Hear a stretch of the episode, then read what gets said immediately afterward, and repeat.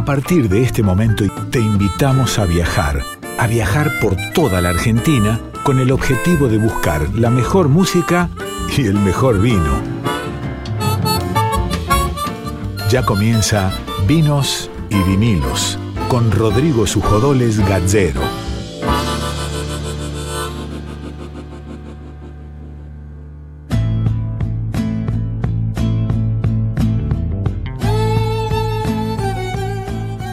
Amigos y amigas de Vinos y Vinilos por Radio Nacional Folclórica. ¿Cómo están? Bienvenidos y bienvenidas a un nuevo lunes, a un nuevo lunes de música, a un nuevo lunes de entrevistas, a un nuevo lunes de vinos. Esta es la radio de vinos y de música en vinilos de Radio Nacional y es siempre un enorme placer arrancar cada uno de los lunes.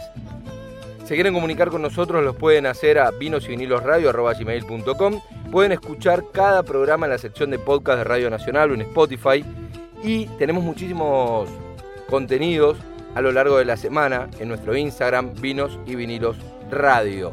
Quien les habla, Rodrigo Sujodoles. Estamos con Darío Vázquez en la producción, con César Pucheta en la coordinación de piso, con Nico Vega, mi amigo y co-conductor y musicalizador, y Celeste Rivero en redes sociales. Le agradezco también a nuestro querido operador, el amigo Víctor Pugliese, y a los amigos de discoteca que preparan cada una de las canciones que Nico selecciona para cada programa. Saludo grande a Marcelo Saavedra y a Virginia Rodríguez, junto con José Luis de Dios. Hoy tenemos entrevistas, tenemos distintas entrevistas que estuvimos haciendo en Vinos al Río.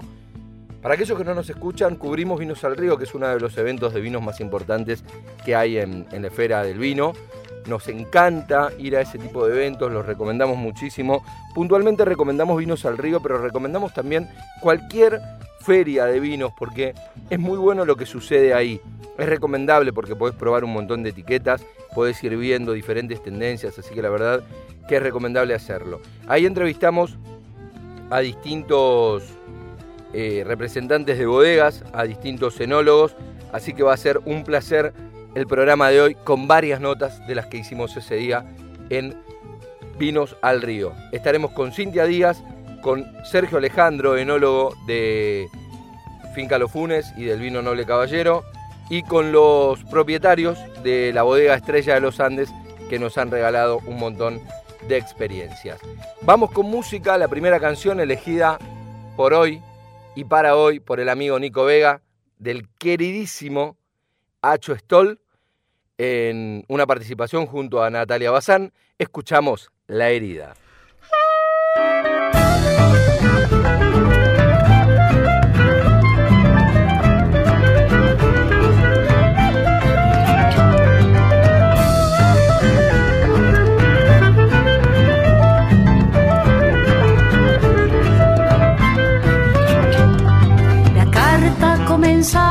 con querida, donde estés te tiro un cable de poesía y ya sabía que respondería.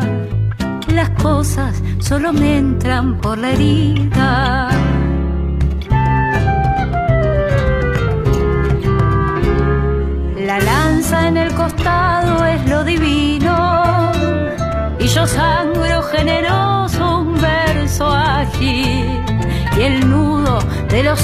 Egos es muy frágil. La soga se cortó por lo más fino.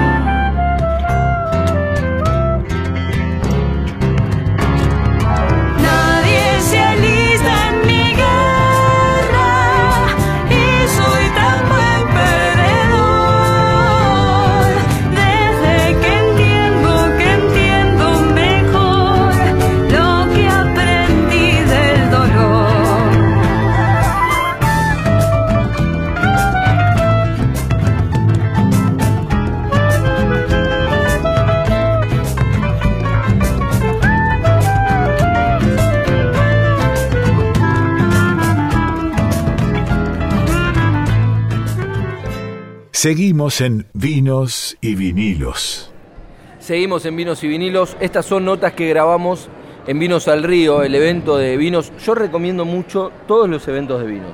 Más allá de Vinos y Vinilos, que es un evento particularmente que, que me gusta, que he ido muchas veces, pero recomiendo el concepto de evento de vinos porque es la posibilidad de aprender, de conocer bodegas, de, de degustar líneas completas de bodegas y eso te va a dar la chance de, de ir viendo en el momento las diferencias entre las uvas. Y además lo que tiene de bueno también es que siempre hay o dueños de bodegas o enólogos o sommelier que te van dando información sobre lo que estás tomando. Como es el caso de Bodega Araujo, una de las bodegas que está presente en Vinos al Río y su sommelier Cintia Díaz, que está para charlar con nosotros. Cintia, gracias Buenas, por... ¿cómo estás? Bien, bienvenida, gracias por estar acá. Gracias. Contanos acerca de, de Bodega Araujo, ¿no? ¿Cuál es la propuesta de Bodega Araujo en, este, en esta feria? Bueno, Bodega Araujo es una bodega de una familia rosarina que obtuvo las tierras en, tierras en San Rafael, en Mendoza, Villa Atuel precisamente. Se las compró a la familia Arizu. Eh, Los de Luigi Bosca, para sí, ser más. exactamente, exactamente. Y hace 20 años empezó el proceso de reconvertir las tierras, de cuidar los viñedos y demás. Así que hoy en día Bodega Araujo está llegando a Buenos Aires eh, hace un par de meses. Nos estamos incorporando en lo que son vinotecas y todo lo que es gastronomía también. Eh, tiene una línea amplia de, vinos, de líneas de vino que se adaptan a muchos, muchos eh, paladares. Cuenta con una línea entry que son tiene una línea de varietales, incluye Chardonnay, que está muy bueno el Chardonnay, Malbec, Cabernet Sauvignon. También tiene una línea un poco más, eh, un poco más elevada, la línea Cask de Casa Araujo. Eh, también son varietales, tiene Tempranillo, Malbec, eh, Cabernet Sauvignon y Chardonnay con madera. Tienen nueve meses de madera, seis meses de roble francés, tres americano. Ok, ya otra gama de vinos. Otro gama. nivel, una gama más reserva. Ya vamos subiendo. Después viene Mimi. Mimi es un proyecto, es el que Mi traje tía para- era Mimi. Tu tía. Bueno, acá era la niña, la, la niña de la familia, le gustaba jugar, por eso la etiqueta es bastante, es un crucigrama. Divina la Eh, etiqueta. Sí, es muy, muy colorida, hace un poco de referencia a eso. Es un bivarietal, Malbec y Merlot. También hace juego con el nombre. Eh, Mimi tiene seis meses de roble Pero para, francés. voy a contar una, inciden- Sí. una infidencia. Vos me dijiste, traje el vino que más me Sí. gusta. ¿Por qué este Mimi Viva Arietal Malbec Merlot es el que más te gusta? Me gusta mucho el resultado. El Yo soy fanático del Merlot. Mi uva favorita es el Merlot. Me bien. encanta, la uva que más me gusta. Bien. El Malbec de, de Mi- Mimi tiene un perfil donde se siente la, la fruta fresca, o sea, tiene la tipicidad varietal del Malbec, pero le aporta ese 40% de Merlot, esas notas especiadas, Divino. ese toque que con la- los seis meses de madera de francés lo, lo redondea de una manera y participan las, esas, tres, eh, esas tres funciones de una manera eh, espectacular juntas. Está en su proporción, me parece. eh, Entonces, el vino este tiene seis meses de barrica roble. Seis meses de roble francés, exactamente. Y así surge Mimi. De Mimi nos vamos a Nucha. Nucha es el último, pro- el último proyecto de la bodega, salió en el 2021. En el 2021 lo interesante es que salió la certificación orgánica Ok. con Nucha. La certificación aplica a toda la bodega, los viñedos, son viñedos propios, uvas propias. eh, pero con Nucha sale la- el primer vino certificado. Ya a partir de las próximas cosechas saldrán todos. Eh, Estos son orgánicos, todavía Sí. sin certificación, pero orgánicos. Exactamente. Son orgánicos sin certificación. Nucha ya lo tiene. Nucha es un 100% Malbec y tiene 12 meses de roble francés. Tiene una etiqueta también muy, muy colorida. eh, y Nucha se hace en honor a quien le compran las tierras. eh, Nucha Arizu. Nucharizu. ¿Cuánto, qué, qué importancia tienen las etiquetas, ¿no? En, esta nueva reconversión de los vinos, Sí, Cintia. la verdad que un montón. Yo soy diseñadora gráfica también. Así ¿Y que ¿Te me metes un poquito o solo.? No en la bodega, pero, pero sí, por otro lado. Eh, en las ferias lo que pasa que siempre, a veces entra, si no conocen la bodega, entra por la vista. Uno se acerca Por la etiqueta. por la etiqueta y capaz la primera pregunta es, ay, mira esta etiqueta qué linda, o ¿por qué? Nucha es una señora, es una ilustración, un dibujo de una señora, la etiqueta es amarilla. Eh, Así que llama mucho la atención. Mimi, que es el vino que yo estoy viendo, pues la veo a. Cintia y veo a Mimi. Ahí Almendra, que es nuestra encargada de redes sociales, le sacó unas imágenes que la vamos a subir a las redes sociales de, de Vinos y Vinilos y a las redes sociales de Radio Nacional. Y ahí pueden ver esta que es muy divertida, Sí. esa etiqueta. Sí, sí, porque juega con, con el nombre Mimi, pero haciendo un, un juego de palabras con Malbec y Merlot dentro de una sopa de letras. Intenso, idílico, Malbec, Merlot y el Mimi ahí en esa sopa de letra. Contame, sos diseñadora gráfica, pero ¿cómo te metiste en el mundo del vino? Yo soy gastronómica, ¿Ok? hace 10 años trabajo en barras, en, en bares, eh, pero antes estudié diseño gráfico. Lo que pasa es que la gastronomía, una vez que te metes en la gastronomía, medio que no salís. Claro.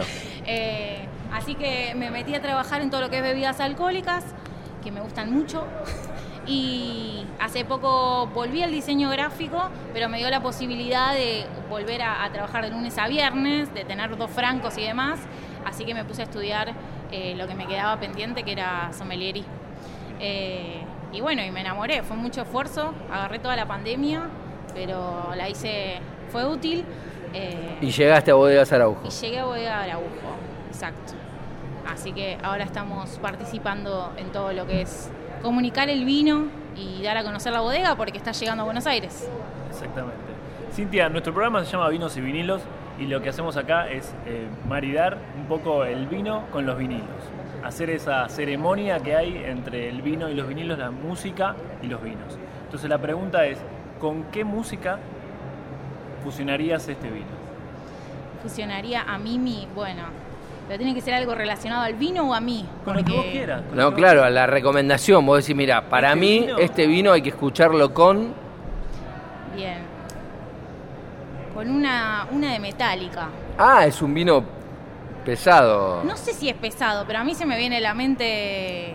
Se me, Ok. se me viene a la mente eso. Si tengo que pensar un poquito más, Sí. y bueno, no sé. Eh, No, pero me encanta, me encanta porque fuimos pero- hablando con... Pero con- viste que Metallica tiene un poco de todo igual, así que puede ser algo más tranqui. Puede ¿Qué canción tranqui. pondrías? Y no, se me, se me ocurre Nothing Else Matter, pero me parece que es muy abajo. Eh, Ok. Tengo que encontrar un Otro. intermedio. Ok. Otro tema de Metallica, si no vos decís.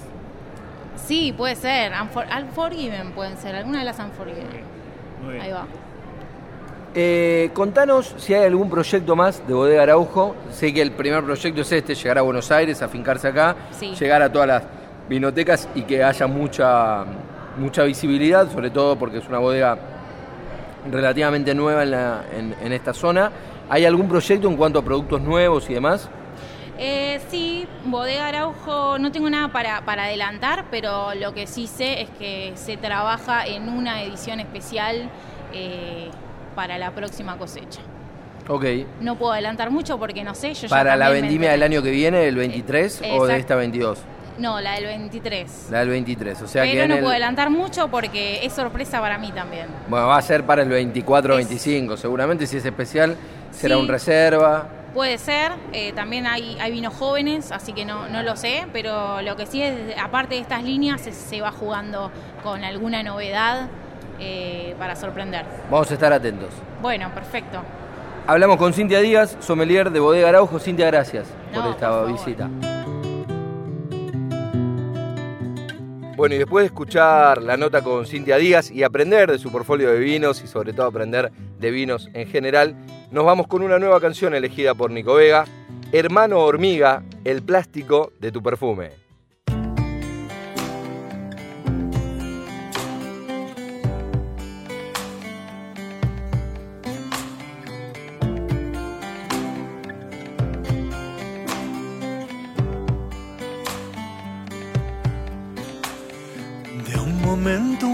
Se convierte en fría calavera. Y una lágrima se cae en medio de una vida entera. Desde adentro sale una canción que no vale la pena. Solo es una nota que se escapa con el aire de una vela. Cuando la novela se descargue de todo, búscame al final de tu heladera. Envuélveme en el plástico de tu perfume. Déjame caer otra vez.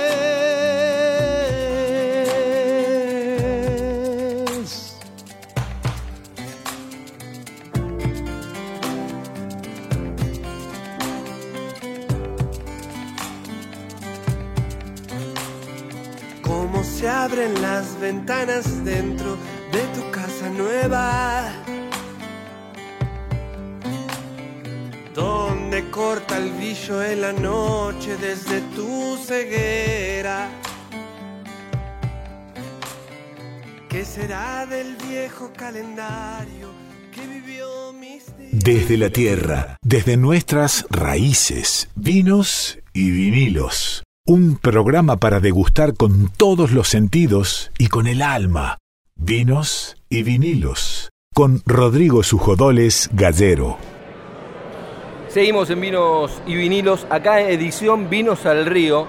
Son entrevistas que grabamos durante la edición de invierno de Vinos al Río, la, una de las ferias de vinos más importantes que, que tenemos. Y nos encanta poder venir a estos eventos porque conocemos titulares de bodega, enólogos, creadores de vino y en este caso estamos con un enólogo muy reconocido que hace unos vinos que a mí me encantan, me gustan muchísimo, como es el caso de los vinos de Finca Los Funes, de Noble Caballero. Estamos con el amigo Sergio Alejandro. Sergio, gracias por estar acá en Vinos y Vinilos. Hola, buenas noches, un gusto, un placer.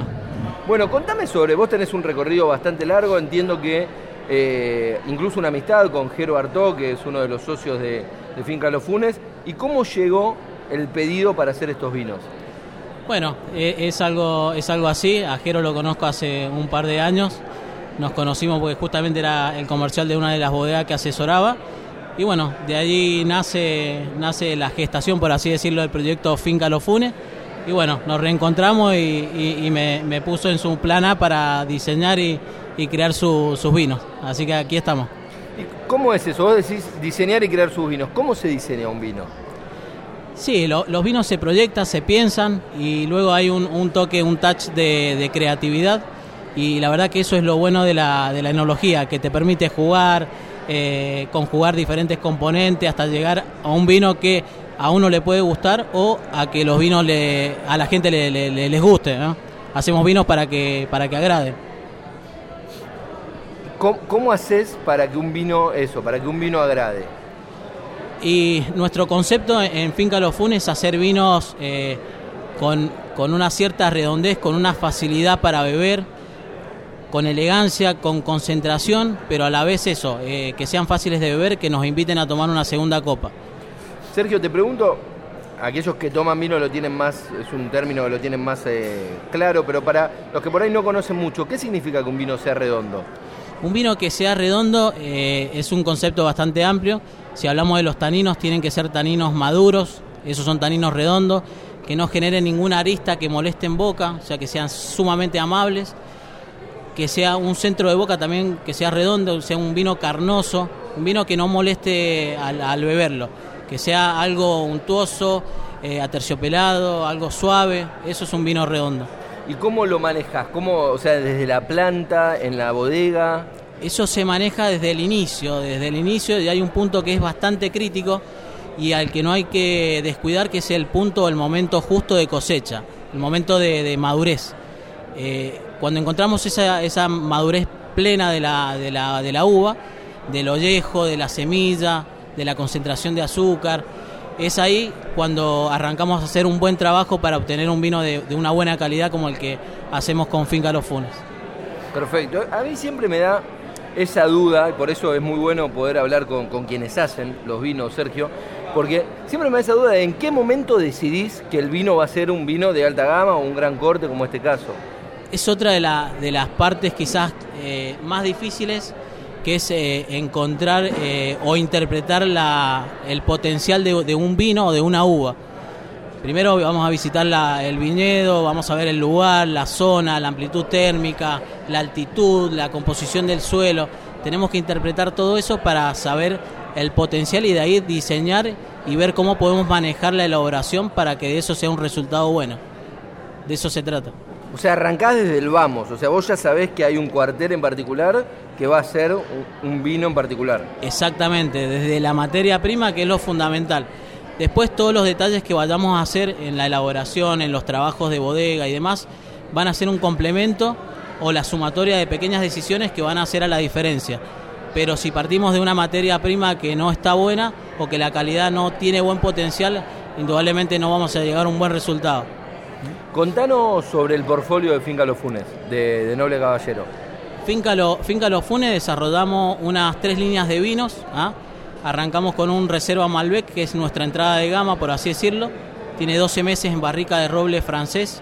En esta línea lo que tratamos de hacer es expresar al máximo la fruta, complementándola con un toque de madera para lograr esa complejidad y, y esa persistencia al final que tiene es bastante bueno. ¿Qué le bastante dan? ¿Cuánto, persistente. cuánto paso por madera tiene? Eh, 12 meses en barrica de roble francés. Así es, una entrada de gama alto. Es, es alta. Eh, En Finca Los Funes nos enfocamos en desarrollar vinos eh, bastante estructurados, con carácter, con personalidad. Y para eso, bueno, arrancamos de un vino reserva. Después eh, tenemos la, la línea Gran Reserva, que es un vino que pasa por barrica de roble francés por un periodo de 18 meses. Y en este caso lo que vamos a encontrar, además de intensidad, complejidad, elegancia, es, es una conjunción de, de- varios factores, de varios componentes que hacen de este vino eh, que sea muy elegante, muy expresivo y aporta también una, un buen touch de estructura a lo que es la barrica de, de roble. Y en el caso, por último, el gran corte, es, uno, es un segmento que, que la verdad nos agrada demasiado con, lo- con los chicos que hacemos Finca Los Funes, que es poder jugar, poder eh, hacer un aporte desde un varietal que es Petit Verdot, otro varietal que es Cabernet Franc y por supuesto el mayoritario, el, el componente mayoritario que es eh, Malbec. Sergio, te comento, nuestro programa se llama Vinos y Vinilos y lo que hacemos un poco es maridar ¿no? Eh, entre eh, el vino y la música, entre los vinos y los vinilos. Y la pregunta sería, ¿con qué música combinarías este vino? Wow. Eh, ¿Con qué música? Por ahí quizás el, el- Malbec y el gran Malbec lo, lo, lo maridaría con un jazz, algo, algo tranqui, algo, algo relajante, que es, que es lo que expresa el Malbec, con sus notas que son sumamente redondas, sus taninos suaves, eh, lo, lo encararía por ahí. ¿Y el gran corte? Y el gran corte quizás eh, es, es un vino que, que lo componen eh, varios componentes que por ahí son más agresivos, por ahí quizás lo, lo maridaría con un rock, un rock nacional, algo, algo así, algo más power. Perfecto. Bueno, hablando de, de gran corte, y gracias primero, nos trajiste justamente un gran corte para degustar en esta, en esta nota que vamos a estar eh, probando. Decías, a mí el Petit Verdot, desde que la conocí, es una uva que me llamó mucho la atención. Entiendo que no es de, no es de las más plantadas, aunque la están plantando cada vez más, ¿no? No es de la más usual, pero es al momento de hacer o diseñar o crear vinos eh, diferente, aporta eh, sin lugar a duda algo muy interesante que es la frescura, la intensidad. eh, la verdad que está bueno como componente. Lo mismo pasa con el Cabernet Franc, pero bueno, se está usando un poco más que el Petit Verdot y en ese caso aporta a nuestro, a nuestro vino complejidad, eh, aporta la- las notas especiadas, la estructura. Eso está bueno y bueno, forma parte de nuestro gran corte. ¿Sabes que Recién Nico me preguntaba a propósito de, de esto, de los blend y qué sé yo, que yo le di una respuesta, pero fue una respuesta chapuceada y vos le vas a dar la respuesta indicada. Por ejemplo, en un Malbec, pero esto sirve para los oyentes porque es una duda muy recurrente. El blend, corregime, pero creo que el blend más hecho debe ser Malbec Cabernet Sauvignon, en la enología en general. ¿Qué le aporta? O sea, ¿cómo descubro que está el Malbec y cómo descubro que está el Cabernet Sauvignon? Y en el, en el Malbec lo que vas a encontrar eh, van a ser notas florales quizás, mucha fruta, mucha redondez, un vino sin aristas, eh, si está bien hecho. Y en el caso del Cabernet Sauvignon vas a encontrar notas especiadas, algo de piracina que es pimiento verde, eso No lo van a encontrar, No, lo van a encontrar. acertaste bastante la respuesta. Dije, lo, lo- pues escucho a los enólogos y aprendo. Sí, sí. La, la- la estructura, sin lugar a duda, vas a encontrar más presente los taninos en el caso del Cabernet Sauvignon. Y, y si, y si no está la, la piracina, que no, no significa que sea ¿Qué es, vegetal. qué es piracina? Piracina es el compuesto del pimiento verde. Ok, que está, o sea, las moléculas están dentro de las uvas. Exacto, esos compuestos aromáticos están dentro de, la, de las uvas y, y obviamente puede potenciarse también con la crianza en barrica, que son otros compuestos aromáticos que complementan también el... ¿Sabes que me, me interesa una cosa? eh, no, a veces cuando vos hablas, ¿no? Decís compuestos aromáticos, piracina, esto, los pimientos verdes, que, que queden claro, corregime si no es así, pero Sí. no se le agrega nada al vino, todo eso está dentro de la uva. No se le agrega nada. Todos estos compuestos aromáticos están en la uva y obviamente hay, hay compuestos aromáticos que se activan con la ayuda de la madera, ¿ah? con la microoxigenación de la madera y el tostado, el nivel tostado de la madera. Eso te activa precursores aromáticos diferentes, tales como vainilla, chocolate, tofe, eh, especias, todo eso. Sergio, gracias. Me quedaría hablando sobre todo porque sos muy didáctico y está bueno como clase para, para contar, pero bueno, te invitamos a, a la radio cuando quieras, cuando estés por Buenos Aires, para hacer una charla de... ¿Sos profe o algo de enología? No, no soy profe de Pero parecería, no, ¿eh? no, no. Parecería por cómo, por lo Pero soy- didáctico. Soy, un apasionado del vino, la verdad que me dedico, vivo de esto y la verdad que no, no hay mejor o mayor placer que, Hablar que de hacer vino. esto. Sí. Sergio, gracias y felicitaciones por estos vinazos. No, gracias a ustedes muchachos, les Así, agradezco. así pasaba Sergio Alejandro, enólogo de Finca Los Funes, de la línea Noble Caballero, con estos tres vinazos. Arrancan por un reserva los muchachos. Quiero decir también al aire que acertaste con el pimentón también. Acertaste con el pimentón. Eh, Bueno, eh, ah, de tanto tomar algo fui aprendiendo. De tanto tomar. Gracias, Sergio. gracias. Así pasaba Sergio Alejandro, enólogo de Finca Los Funes, de Bodega Noble Caballero. Qué lindo hablar con tipos que sepan tanto de vino, como el caso de Sergio Alejandro, enólogo de Noble Caballero. La verdad que uno aprende muchísimo cuando habla con enólogos porque son muy claros, como el caso de Sergio. Así que fue un gran placer. Y después de, de esta nota, escuchamos Sangre Nueva, ¿Cómo olvidarme?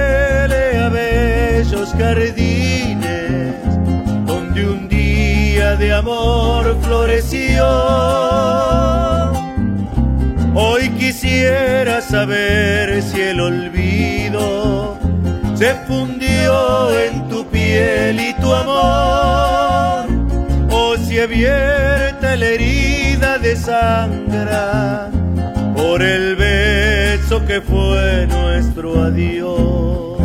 Que ha quedado la flor del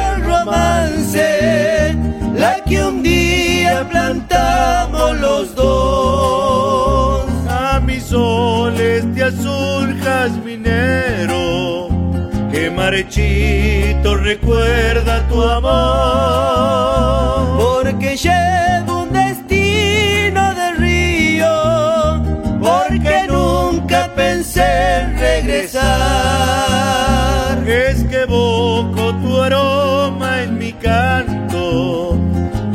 canto tu nombre carnal.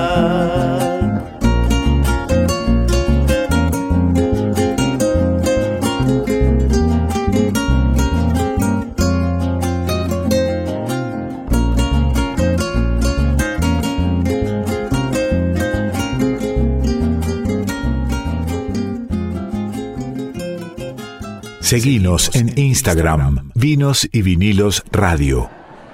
Seguimos en Vinos y Vinilos, acá por Radio Nacional Folclórica. Estamos grabando todas estas entrevistas que ustedes las están escuchando, fueron grabadas en Vinos al Río, el evento por excelencia de vinos que se va moviendo por distintos lugares de la zona norte del Gran Buenos Aires. Y a nosotros nos gusta mucho venir a estos eventos porque yo siempre digo lo mismo, son recomendables todos los eventos porque aprendés, conocés bodegas, conocés muchas experiencias y líneas variadas de bodegas.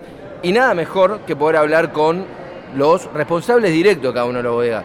Hablar con un enólogo, hablar con un titular de una bodega, con un sommelier, con un representante, pero digo, con un representante comercial, los distintos roles que son fundamentales para, para este evento, que obviamente, y esto tiene que ver con la conformación de los emprendimientos en Argentina, muchas veces el titular de la bodega es como el titular, el que compra los, los insumos, el que prueba la, la uva, digo, son como, ahí recién lo decía fuera de micrófono, como un gran hombre, orquesta y bandoneón, pero eh, un titular de la bodega y un titular de una empresa en Argentina no es solo un dueño, sino que es una persona que hace de todo y este es el caso de Diego Mor, que está acá acompañándonos junto a Ruth Seijo, Diego, titular de la bodega Estrella de los Andes. Diego, bienvenido, gracias. Y decime si está bien esa presentación de El Hombre Orquesta de Empresario Argentino. Sí, creo que, bueno, ante todo, un saludo a toda la audiencia. Y sí, es súper correcto. Eh, no creo que se da en todos los rubros eh, de las industrias en Argentina, eh, donde uno tiene que re- realmente saber todos los trabajos para poder hacer que, que la gente realmente rinda en cada puesto, ¿no? Con- Es otro gran problema que tiene también la industria, ¿no? Dos preguntas te quiero hacer, Diego, como para arrancar. ¿Cómo arrancaste en el mundo del vino y cómo arrancaste con Estrella de los Andes? En el mundo del vino arranqué hace muchísimos años, no sé, creo que a los 17 años. Disculpame. ¿17? Sí, Muy arranqué joven. a los 17 años de, de la mano de la familia Pulenta, que en ese Sí. momento era dueña de Villa del Sur, de Vieker, de bueno los vinos Termidor. eh, también tenía, creo, bueno, no, sí, no creo. Tenía Gini, una mineral que se llamaba Fiji, eh, la bebida Crush. ¿Sí? Y bueno, arranqué trabajando para ellos con un desarrollo de Villa del Sur con limón que hicimos en los subtes de la línea A de Buenos Aires. Y bueno, así fue mi, mi arranque laboral, ¿no? O sea, era un rol comercial el que hacías. 100% comercial, de desarrollo marcario. Después hicimos lo que fue el, el producto frisé. Eh, Ah, ustedes, muy- eh, Pulenta y Sofrisé. Exacto. En realidad lo que sería es consumo masivo, sí, metidos en la industria del vino y otros productos, como aguas y demás cosas. Claro. No, pero me acuerdo, Frisé fue un boom comercial, de repente se llenaron las góndolas de ese producto. Eh, los jóvenes, era... Es como que la penetración de mercado fue nuestra. Mirá vos, qué interesante. Se Los dos trabajaban en esa época. Siempre trabajamos juntos, hacemos una dupla desde hace casi 30 años. Esto que estás hablando, Frisé, es 2000, más o menos, 20 años atrás. No, más. ¿Más? Mira. El trabajo se hizo en el 97 o 98 en Rosario, que los Pulenta lo tomaban. Los Pulenta es, es una gran. Bueno, en Argentina hay un problema de, de que. No sé por qué motivo, pero parece que los empresarios son malos. Bueno, los Pulenta es una gran familia de empresarios.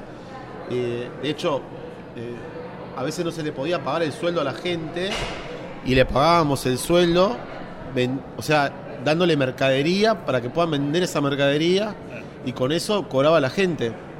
O sea, siempre hasta que terminaron abandonando, o bueno, ahora tienen, se separaron, pero, pero la pelearon hasta el final. ¿Los vinos Tuvieron- Pulenta que hay hoy en el mercado son de la familia o es un Sí, desprendimiento? pero bueno, ya es como, no es lo mismo el grupo Peñaflor, que era algo enorme, con, tenía, no sé, bueno, la fábrica Cepita también era de ellas. Ah. Eh, Carioca, no sé si se recuerdan el jugo Sí. eh, líquido para diluir. Bueno, era, era muy importante la fábrica, pero también muy importante los problemas que se atravesaban, porque la Argentina es algo que es una montaña rusa, pero es una montaña rusa que no, no sabes a dónde termina y no sabes si es una delita al par, ¿no? Es una de esas que, que- van ahí va- derecho, ¿no? Sí, la verdad que... eh, bueno, nada, Nada, mucha historia en el mundo de los vinos, los dos, tanto Ruth como Diego. Mucha historia, incluso en penetración de productos que fueron tremendamente masivos. ¿Y cómo llega? No, sé si fue igual la... me, me- me Sí, quedé con el tema. sí. Frisé nace porque antes de Frisé, la familia Bianchi, otra gran familia de la vitivinicultura argentina, eh, saca un producto que se llama New Age. Sí. Y lo desarrolla copiando el modelo de los Pulenta. Los Pulenta hacían un parador en la ruta 2 con, la, con el producto de Villa del Sur.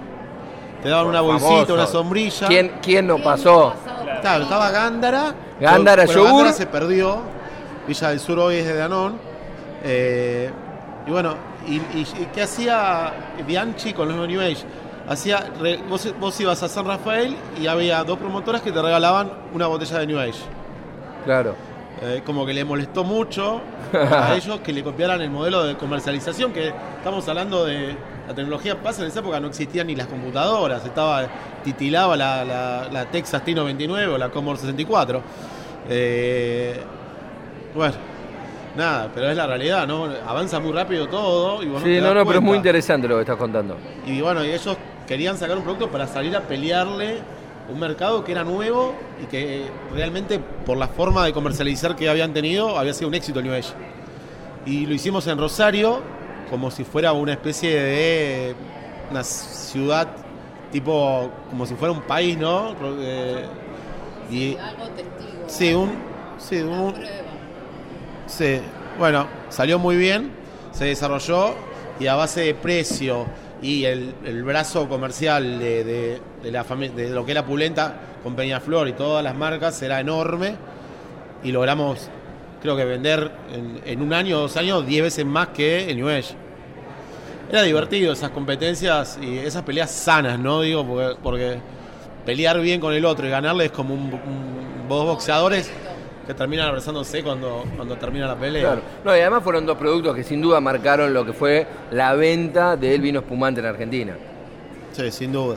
Y para Pues, una generación como era yo, yo en esa época. estaría bueno que Ruth les cuente cómo fue la historia de las moras. Es otra marca también que desarrollamos nosotros. Sí, me, me Eh, súper interesa. Como, bueno, súper famoso las moras en el último año. seguí. No, no, no, pero nos interesa, Ruth, ¿eh? Contanos. Bu- Bueno, eh, Pero ustedes también desarrollaron las moras. claro, las moras, nosotros no podíamos vender trapiche, que era el producto. eh, en esa época tra- tra- todo esto era de Peñaflor, ¿no? Trapiche eh, era la marca insignia de la bodega, que en realidad no era bodega, después hicieron una bodega, pero en ese momento lo hacían en, donde hacían, en, en Coquimbito, donde hacían el termidor. Eh, Trapiche tenía como contratos comerciales ya cerrados con, con algunos distribuidores, más que nada por el tema de los restaurantes.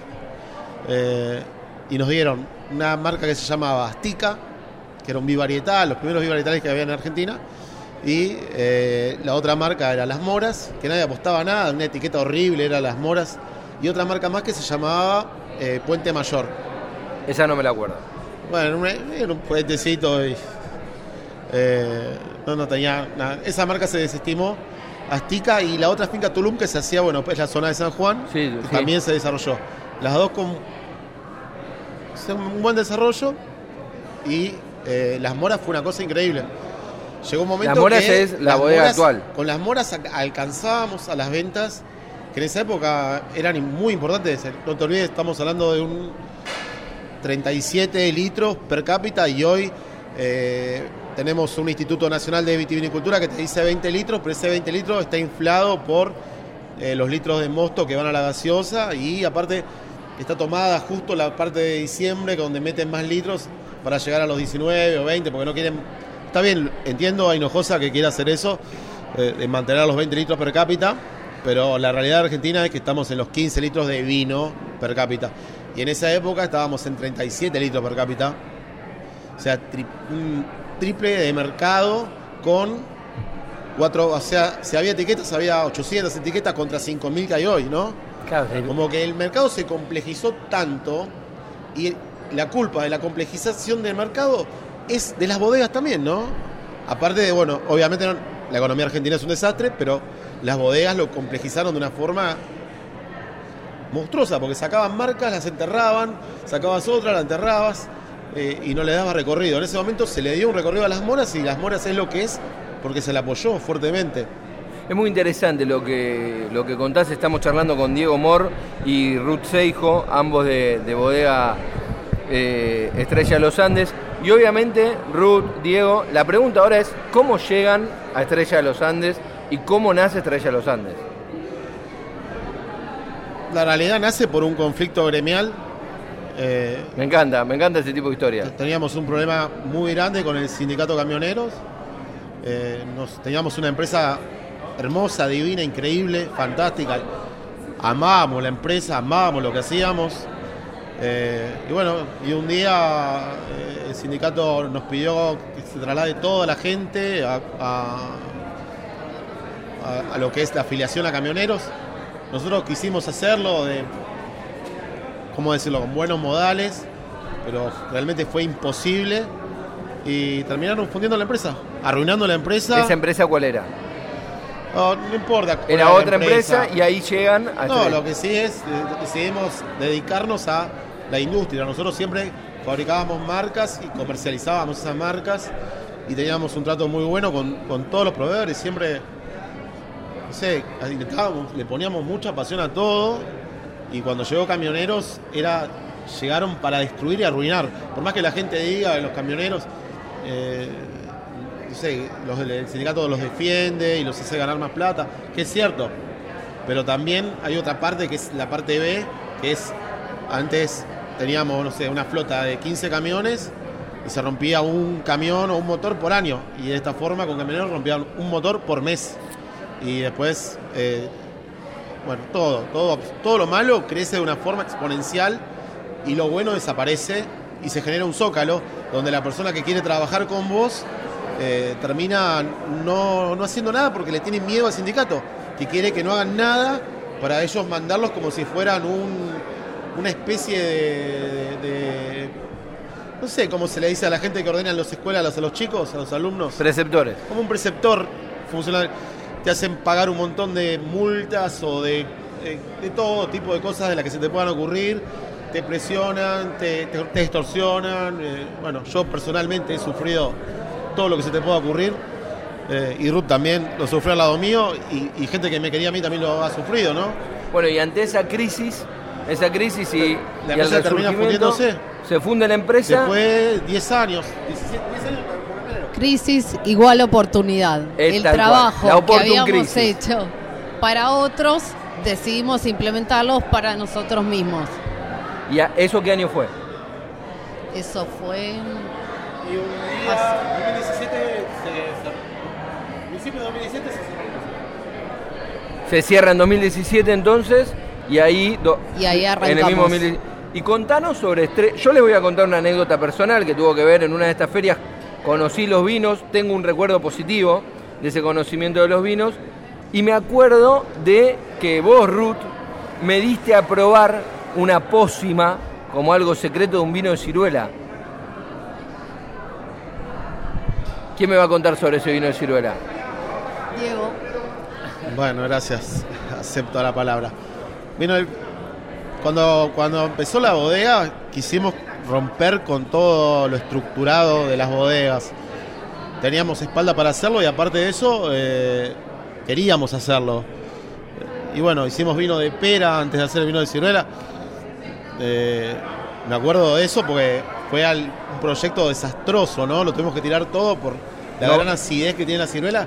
No, no la pudimos, eh, no hubo forma, o sea, sí de que fermente, pero no de sacarle la acidez que tiene. Viste que quizás en las sidras la podés cortar y generás un poco de acidez, pero la cortás con manzana y bueno, y generás algo agridulce.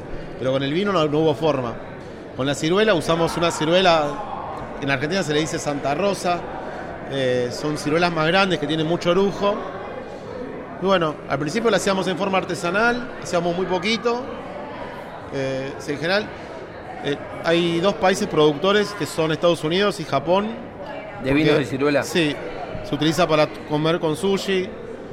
Eh, el producto tiene muy poca graduación alcohólica, 9, no llega a los 10 puntos de alcohol. Y sí tiene 7,5 de azúcar.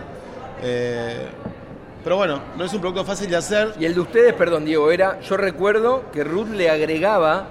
Es que, claro, es, es- se hace una vez por año y se hace muy poco, ¿no? Por encima. O sea, fui un beneficiado de poder haber sí, visto. Sí, el, el tema es el producto, al tener tanto orujo, es como las uvas criollas. Eh, hoy ya no hay más maquinaria para, para, para moler ese tipo de, de- de ciruela. Vos primero tenés que extraer el carozo, la ciruela que es amargo, Claro. con una máquina manual, en forma manual. Sí, un laburo Después tremendo. de eso, tenés que pasarlo por una procesadora como si fuera una procesadora de carne que hace una molienda, como una, como una especie de, de prensa tipo martillo, o de, de molino tipo martillo, perdón, me expresé mal. Y después de eso lo tenés que fermentar. Eh, y queda tanto, tanto orujo que el orujo vuelve a querer refermentar en botella, como si fuera un método champenois de champán. Entonces, comúnmente el vino, eh, después de los seis meses, se gasificaba. Bueno, la gasificación no es buena porque prin- principalmente por el tema de que eh, por más corcho, el corcho no tenía voz salador y, y hacía que se, le- que se levantara. Entonces decidimos separar el azúcar eh, de, la- de la, de la ciruela del- de lo que era el fermentado de ciruela. Y lo poníamos en una especie de pócima y que sea delicadamente salvaje y jugábamos con eso. Lo hacemos todos los años, pero con muy poca cantidad de cajas y se acaban enseguida. Es algo que es totalmente antieconómico, pues lo que- el valor que tiene hacer eso es imposible de cuantificar, pero lo hacemos para divertirnos también un poco, ¿no? Porque no es todo eh, hacer vino Malbec y nada más, sino hay que empezar a jugar y divertirse más con la cual. industria, ¿no? Tal cual. Diego, Ruth, charlamos un montón de esa... Ah, de última le No, pregunto. a mí me ¿trajeron gustaría un poco que Ruth cuente un poco lo que es Sí, la comercialización la complejidad aparte, de ¿no? lo que es una bodega como la nuestra, de mediana escala, con mucha tecnología, pero eh, sin poder, ahí sí, no tenemos el... O sea, hoy casi no hay ninguna bodega, si vos ves los medios nacionales, eh, que tengan acceso a publicidades. eh, y hay muy pocos medios también y periodistas que tengan programas que logren eh, ser eh, económicamente rentables, ¿no? No, total, es, es que lo que decís es válido. De hecho, este es un programa de la radio pública y la financiación viene en ese sentido. Y es verdad lo que vos decís. O sea, es muy difícil que por ahí en lo privado pueda haber programas de vitivinicultura por, por esto que se genera. Pero contanos, Ruth, sobre. Sí, en realidad, o sea, es un lindo desafío porque es un trabajo complejo. El tema de comunicar, de contar, es muy eh, puerta a puerta, es ir a eventos, es trabajar en los comercios. eh, y creo que tiene un doble mérito porque no tenemos ni el presupuesto, ni la publicidad, ni el marketing que tiene una empresa grande. Entonces, creo que es aún más valioso. Más largo el camino, pero más valioso. ¿Y, y cómo lo manejás vos? ¿Muy directo con el, con la- el vinotequero? Claro. Eh, ¿Y tienen canales de distribución o es, simple, o es directo con o la distribución es propia? No, tenemos una distribución propia, tenemos vendedores que trabajan en los puntos de venta, generamos degustaciones, o sea, tratamos de, de comunicar mucho lo que hacemos. Ruth, en plan de esto, de comunicar, contanos rápidamente, pero más o menos gráfico, el portfolio de Estrella O de los sea, Andes. Te lo cuento así chiquitito, pero para que se entienda. ok. Bodega Estrella de los Andes tiene dos líneas. Por un lado, Paul Lebec, que es una marca icónica, que tiene muchos años, sí, que es una marca más tradicionalista, como que guarda las formas. Y por otro lado está la línea de Estrella, que es más ayornada, más moderna. eh, es una línea que por ahí te encontrás con sorpresitas como Wine Glass, que es un vino fermentado en pileta de vidrio, que nunca Mirá. se hizo en el mundo. Mirá qué lindo. Eh, también tenemos aceites, tenemos achetos. eh, todas las líneas nuestras juegan con una historia, no son elegidas azarosamente las etiquetas. Hay una línea que se llama Estrella Únicas que tiene una colección de autos. Esa colección la pueden encontrar en la bodega. Perdón, ese vino, esa es la- el vino que trajeron ahora para degustar. Claro. Es de Estrella Única que tiene que ver con la colección de autos. Voy- a servir si me deja Sí, como acá el no. amigo Para Diego. eso está. Contanos sobre este vino, Ruth, Diego. Diego les va a contar mejor, que es el encargado de los fierros. Eh. Todos están en la bodega y yo simplemente les voy a decir algo. En la parte de atrás de la etiqueta no hablamos del vino, sino que hablamos del auto. Todo lo contrario a lo que hace en la bodega. Explicamos cómo fue restaurado, en qué año, o sea, explicamos todo un montón de cositas que no tienen nada que ver con el vino, pero sí mucho con lo que nos gusta a nosotros, que así somos, Bodega Estrella de los Andes, generadores de pasión. El, el vino que tengo acá, que nos trajeron Ruth y Diego, tiene atrás, y es verdad lo que dice Ruth, dice Lotus 7, y habla del Lotus, habla de ese auto tan icónico, tan lindo, y que lo tienen en la bodega, Diego. Sí, Lotus es, bueno, para todos los argentinos amantes de la Fórmula 1, es la marca donde se despidió Reutemann. Lotus fue la, la, la única planta inglesa de autos que se puso en Argentina, en la calle Panamericana, en la avenida Panamericana, Uy, qué rico al que es. 975. Y bueno, rico. este es uno de esos Lotus. Eh, antes de correr la Fórmula 1, en Argentina corría eh, la Fórmula Lotus. Eh, y bueno, lo restauramos, lo hicimos otra vez como si fuera... Este auto fue subcampeón en el 80 y 81. Mira vos, y lo tenés en la bodega. Y está en la bodega, y antes, bueno, cuando teníamos turismo en bodega... eh, ¿Dónde está la bodega, Diego? En Pedriel. Cuando teníamos turismo, la gente podía ver el vino y, y al, al lado eh, estar con los autos. Increíble. Eh, hoy tenemos, sí, una. Por la bodega pasa un tren, el último tren de carga que hay en Mendoza, que es un tren de carbón. Eh, y tenemos un restaurante temático que se llama Prímula Cantina Ferroviaria. Y, y bueno, ahí está todo armado. Las mesas son eh, barreras de tren. Qué Hay un vagón del año 1919 de cargas. Eh, bueno, es, es todo muy. Nosotros hoy estamos en un lugar donde se fabricaban tanques antes y con esas, con esos, con esas chapas blindadas hicimos las mesas. O sea, la gente está comiendo arriba de la cola de un tanque argentino mediano. Espectacular. Eh, y hay gente que lo valora y mucho, hay, hay mucho fanatismo ferroviario y, y también este tipo de cosas, ¿no? Eh, Intervenciones de artistas que generan con casi con productos que son descartables o basura, eh, cosas que son útiles para, para, tra- para trabajar, para atender a la gente o para que la gente use para, para almorzar. eh, no sé, bueno, es- esa- esas son parte de las ideas. Había un juego, me acuerdo que todos los nenitos iban y ponían una pelota de plomo y la pelota iba cayendo por una especie de, de- bueno, de lo que hablábamos hoy, sí. Y, bueno, después se terminó rompiendo, lo llevó puesto un camión, pero pero bueno, era- fue- es, es divertido todo, todo lo que es generar y crear y poder hacerlo, ¿no? no estar, Claro. eh, hay muchos momentos donde tenemos un zozobra y tenemos que estar pensando corriendo atrás del banco porque el banco no te va a cubrir nada. Y, y bueno, y después, eh, bueno, eso, eso quizás es lo que te saca la alegría de, de- de poder emprender y hacer cosas. El lado B, como decías vos. Pero bueno, no. Hay que intentar poder hacerlo y lo otro, quizás trabajar de forma más tranquila Claro. para poder disfrutar.